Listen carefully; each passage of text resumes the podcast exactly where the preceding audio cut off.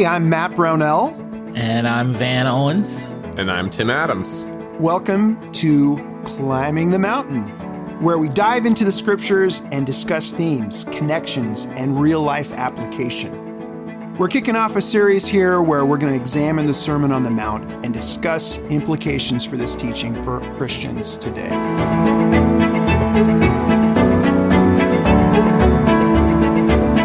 Great, this is part two of wrestling with the Word, individually and in community.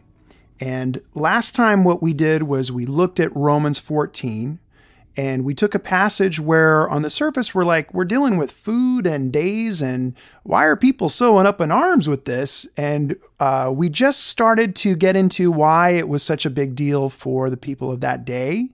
That these were matters of belief, that people had gone back to the scriptures and developed uh, with strong conviction. And, and uh, Paul actually wrote for them to be fully convinced about things because these are matters of faith. And, and uh, if you don't do things by faith, that's sin too, which is so interesting um, that our, you know, our consciences could be part of that equation.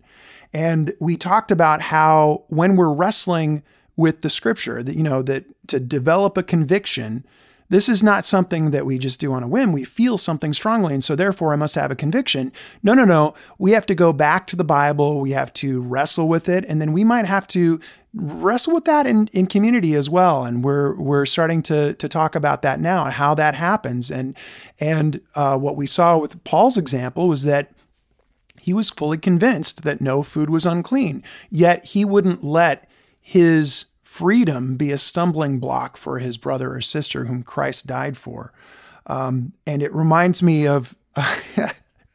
I mean, we talk about things where we read stuff the wrong way. I read in verse 16 of this chapter for years. I read, So do not let what you regard as good be spoken of as evil, as Paul saying, you know, we should stick up for something we believe is true and good. And of course, that's exactly the opposite of what Paul is saying in context, right? Uh, okay, so that was my goof. But you know, when you when you start to read things, uh, you know what he's actually saying there, how we should view our freedom uh, in community is one is something that we'd be willing to give up um, for our brother or sister, which is beautiful because that that demonstrates our val, you know, how we value each other, uh, those who Christ has died for. So that's where we were. And we're starting to pivot now a little bit as we start to zoom in on what's a debatable matter versus an essential matter. And I start, I, I think we should start to pick this up as we, you know, we'll stay in Romans uh, 14 and, and um, I think that chapter uh, it concludes more in Romans 15, um, verse 7 or 13, I don't know. Uh, we're called to please our neighbors for their good, to build them up, and to welcome each other as Christ has welcomed us for the glory of God. Paul then reminds his hearers how Jesus revealed God's truth concerning the Gentiles, that they would be part of true Israel, which was another major theological hurdle in the first century. It's routinely called a mystery in the sense that only God could have helped people see it. Before we pivot then from debatable matters to essential matters, I want to just take a, second to ask how do we know something is debatable versus essential? I could see someone in the first century having a really hard time with something that seemed to be supported one way from Scripture that Jesus seemingly upended. For instance, we're talking about days. We talked a little bit about the Sabbath last time, and um, Jesus routinely violated how the Pharisees interpreted one of the Ten Commandments to prove a larger point. How are we supposed to tell the difference between something debatable versus essential when we might feel very strongly about a particular issue? Yeah, so this question has been something that I've been wrestling with for uh, a decade, which for me, being younger, is a long time. uh, but not pales in comparison, I'm sure, to uh, to others in the room. But it's it's it felt like a very difficult question for me to kind of wrap my arms around, um, because it has to do with has to do with authority and uh, what authority. You know, someone someone needs to have the authority to make that call, um, and as much as possible, I want Jesus to be able to be the authority of making that call, and so it can feel confusing where we feel like we have to make that stand ourselves. Um, and so I don't know. I, I think the this conversation I'm hoping will be just like really helpful to bring up different ways of thinking about this because I'm really curious to hear what you two think about how to make those distinctions. Um, I I've been thinking about this whole thing in terms of like two different pillars. One's like I want to be orthodox. I want to have like the right beliefs, and then I want to be uh, orthoprax. I think is the word, but like I want to have the right conduct, and I just want to be on that that narrow path. Um, but when I think about like what are the correct beliefs, I've more and more actually gone back to the what is the church historically taught. If I believe that the spirit of God is moving within the church at all times and in all places, then I'm going to put a lot of weight in what the collective consensus of the church has been over what the true essential beliefs are. Um, and so there's it's you know there's a ton of different places we could go uh, in the scripture to like hit on these things but i just wanted to read like the apostles creed which is one of the many many creeds that have been developed over the centuries but has just has very very broad uh, agreement within the church for across denominations across uh, thousands of years. And uh, i'll kind of just leave it at that for, for my section here of like what i think it means to have uh, the right belief. Um, and so I'll, I'll read it but i'll just i'll say that there's a lot in here but there's also not a lot in here there's a, mm-hmm. there's a lot missing from this list that i might be tempted to put up at a higher level than it is so the apostles creed is I believe in God, the Father Almighty, creator of heaven and earth, and in Jesus Christ, his only Son, our Lord, who was conceived by the Holy Spirit, born of the Virgin Mary, suffered under Pontius Pilate, was crucified, died, and was buried. He descended into hell. The third day he rose again from the dead. He ascended into heaven and sits at the right hand of God, the Father Almighty. And from there he will come to judge the living and the dead. I believe in the Holy Spirit the Holy Catholic Church, which just means universal church, the communion of saints, the forgiveness of sins, the resurrection of the body, and life everlasting. And so, yeah, I think that um, that's been cl- when I think about what's essential to believe, like the the, the mm-hmm. things that are in my head about to be actually a Christian. Um, I'm not saying that this is like the list, but I think it's pretty close hmm. to to that core. If, if I don't mm-hmm. believe this, I just can't call myself a Christian. I'm something else. If I do believe this, I can call myself a Christian. Yeah. Mm-hmm. Thank you for sharing that. Mm. Yeah, I this is so you know, I I'm a person that people will approach a lot of times with questions. I mean, I I- think it's because I'm old. I think it's also because um, I do some teaching, and so people come at me with their questions. And um, here's how I almost always answer the question. Um, the first thing I'll say is, "That's a good question." then I'll say, "I'm not sure that I know the be all end all answer to that question. I don't I don't know if I know that. This is what I think just off the top of my head. And then I'll tell them what I think and I'll say, "But before I'm willing to say this is my conviction, and this is with something that's not a conviction for me. Um, if it is a conviction, I'll tell them this is what this is the truth. This mm-hmm. is what my conviction is. This is what it's based on. But if it's not, I'll say I, I need to think about that a little bit more. I need to study about that a little bit more. I need to talk to some people in authority. I need to talk to some people who know the Bible a little bit better than I do to figure out my answer to that question. And so, um, a lot of what I think about when I think of what is a what is a what's an essential belief, what are what are debatable matters versus what are what we call sometimes salvation issues, um, come from sort of that f- frame of working, of that way of thinking. Um, and then once it's established, then it's established for me.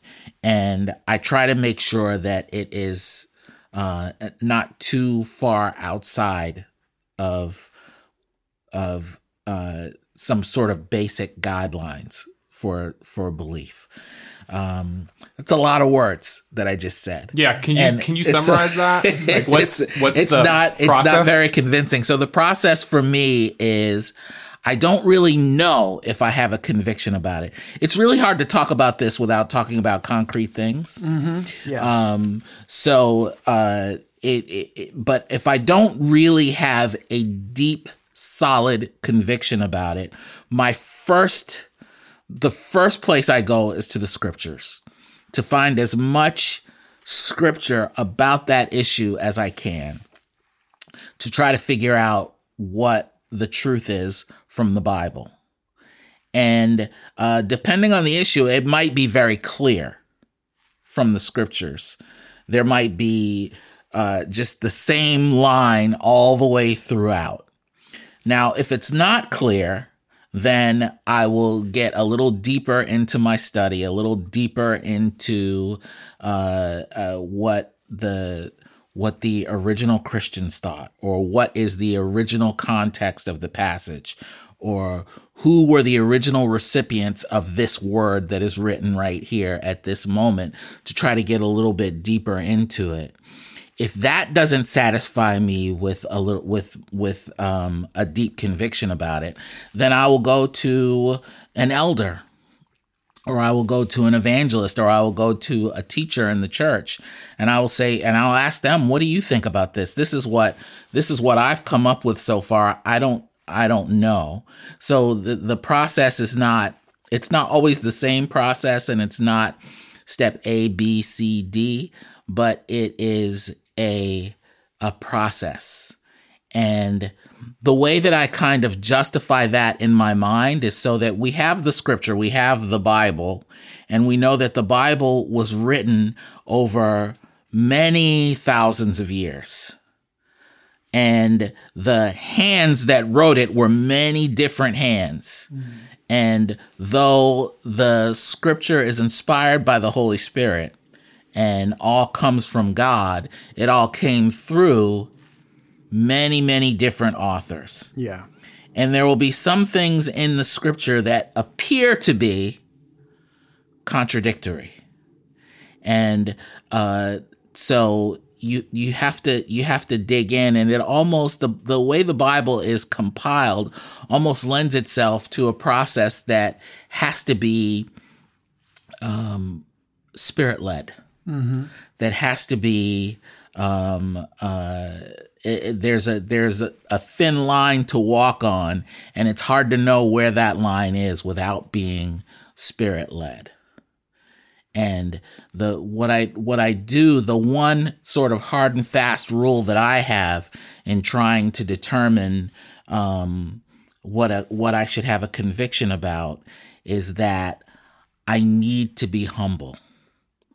I need to be willing to be wrong. And I need to be open to someone proving to me if I am wrong. Somebody, I need to be open to someone saying, I think you're wrong on that and this is where I think you're wrong. Mm-hmm. Uh, it, it, and if it's based on scripture, then I need to pay really close attention to it. Yeah. Without debating it necessarily right away, but I need to I need to sort of take that, go back, ruminate, meditate, pray, study, and then come back to the discussion. Yeah. And I think that there are some things that, um, you know, the discussion just kind of continues and it evolves. And there are some things that I can land on very solidly. Mm-hmm. Um, but it has to be, it has to be, has to be spirit led. We have to feel like that it is that that the spirit of God is leading me in a direction and I have to be open to that direction being something different than what I had anticipated or what I wanted. Yeah. I, I think I'm going to just copy what you said. This was a hard question. So yeah. I think I'm going to say, really good question. And let me think about it for a while. I'll, get, I'll, get, back to you. Um, yeah, I, I, when I, I was being a little silly when I was uh, thinking about this, I was thinking, well, if uh, two people don't agree, then it's debatable, right? Uh, but you know, I liked what you said, Tim, when you brought out uh, that creed, because uh, you know you you get a group of people that were differentiating themselves from the rest of the world and making a statement about what mm-hmm.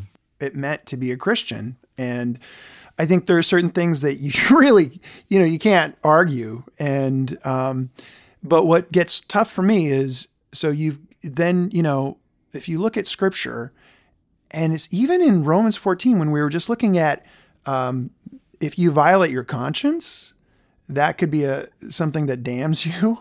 like that gives me pause. Like, geez, um, you know, all of all of Scripture matters, and um, not only that, but uh, our faith matters incredibly, and so I got to wrestle with that too in this kind of what do we what do we say is debatable versus essential.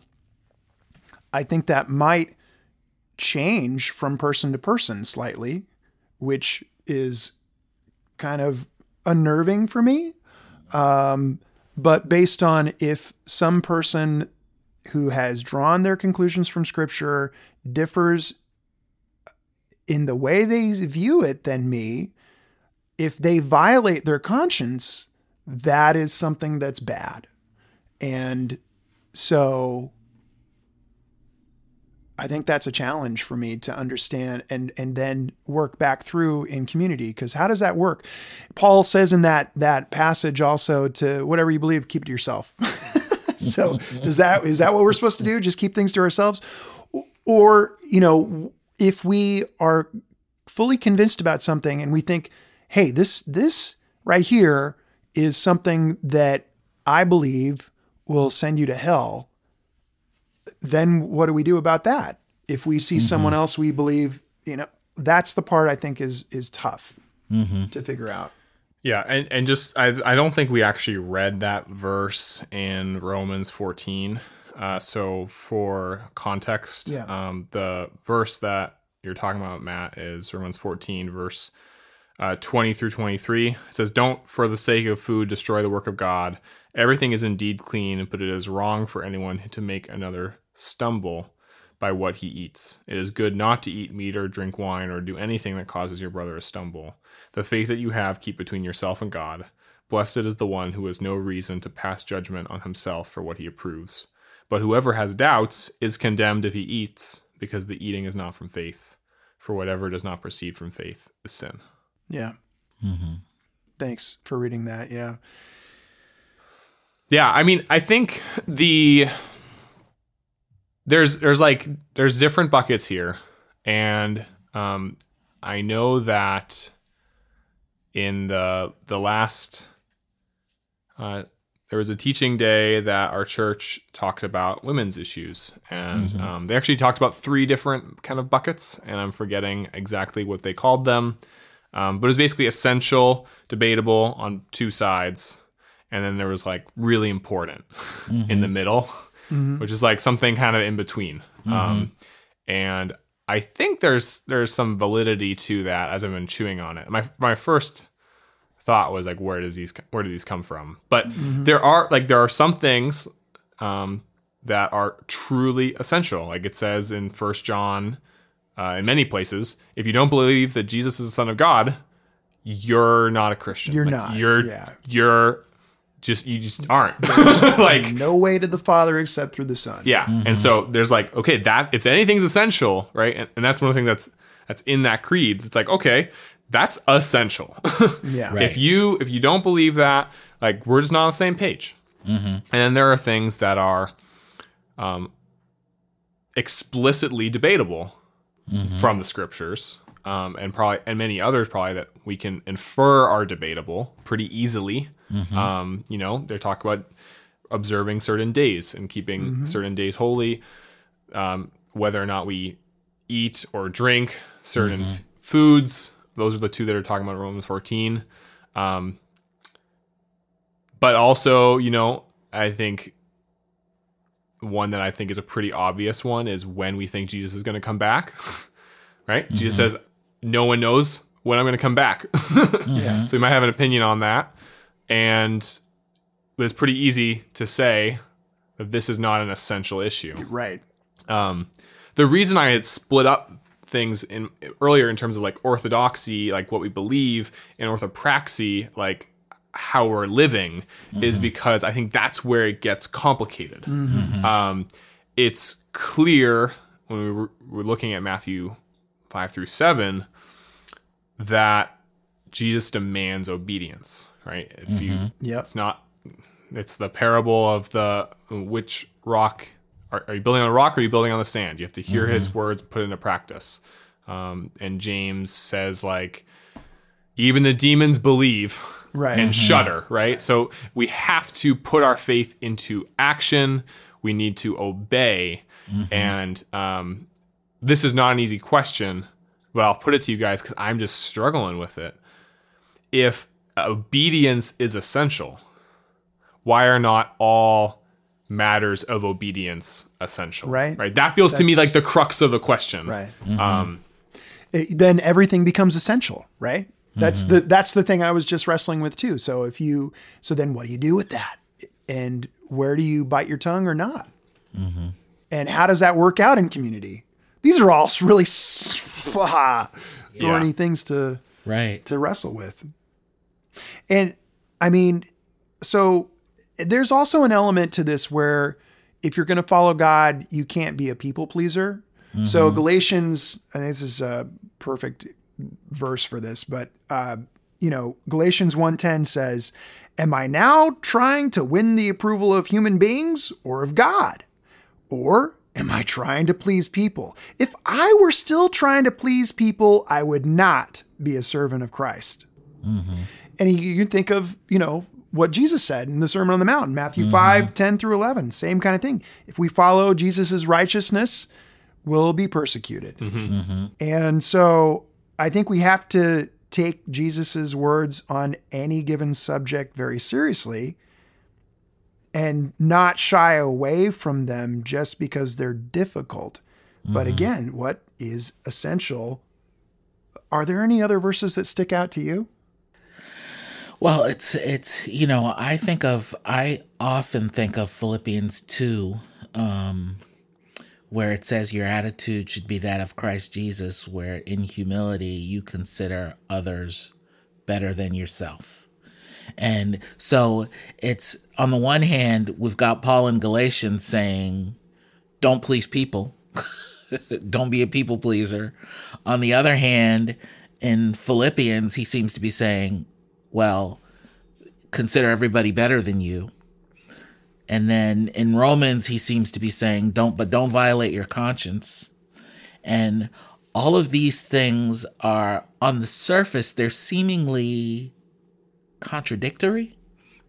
But I think what they prove, what, what it proves to me is I feel like living by faith is is trying to walk a series of thin lines between issues and that it's really it's sometimes very difficult to discern where that line is to stay mm. on it. Mm. And the only way to stay on it is, like I said before, to be spirit led.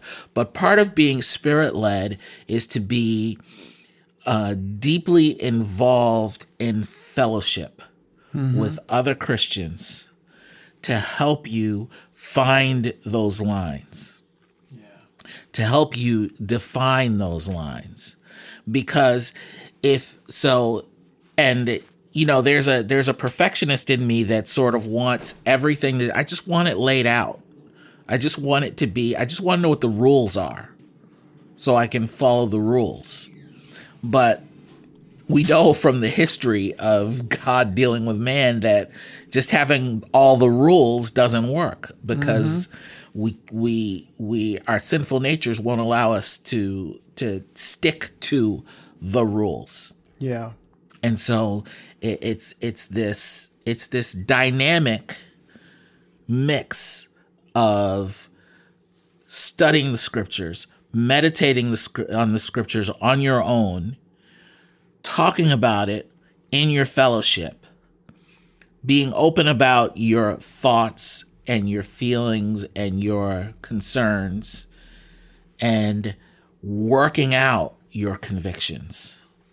Um, all the time I like how you keep coming back to process because uh, I think that, that you're right. This is a process. And um, uh, the other thing I heard in there was maybe something that we can pick up next time because I can't believe we're, we could keep talking about this for a long time. But we, you know, this notion of spiritual discernment that you're developing, I think. Um, so let's pick up on that again next time. Sounds good. right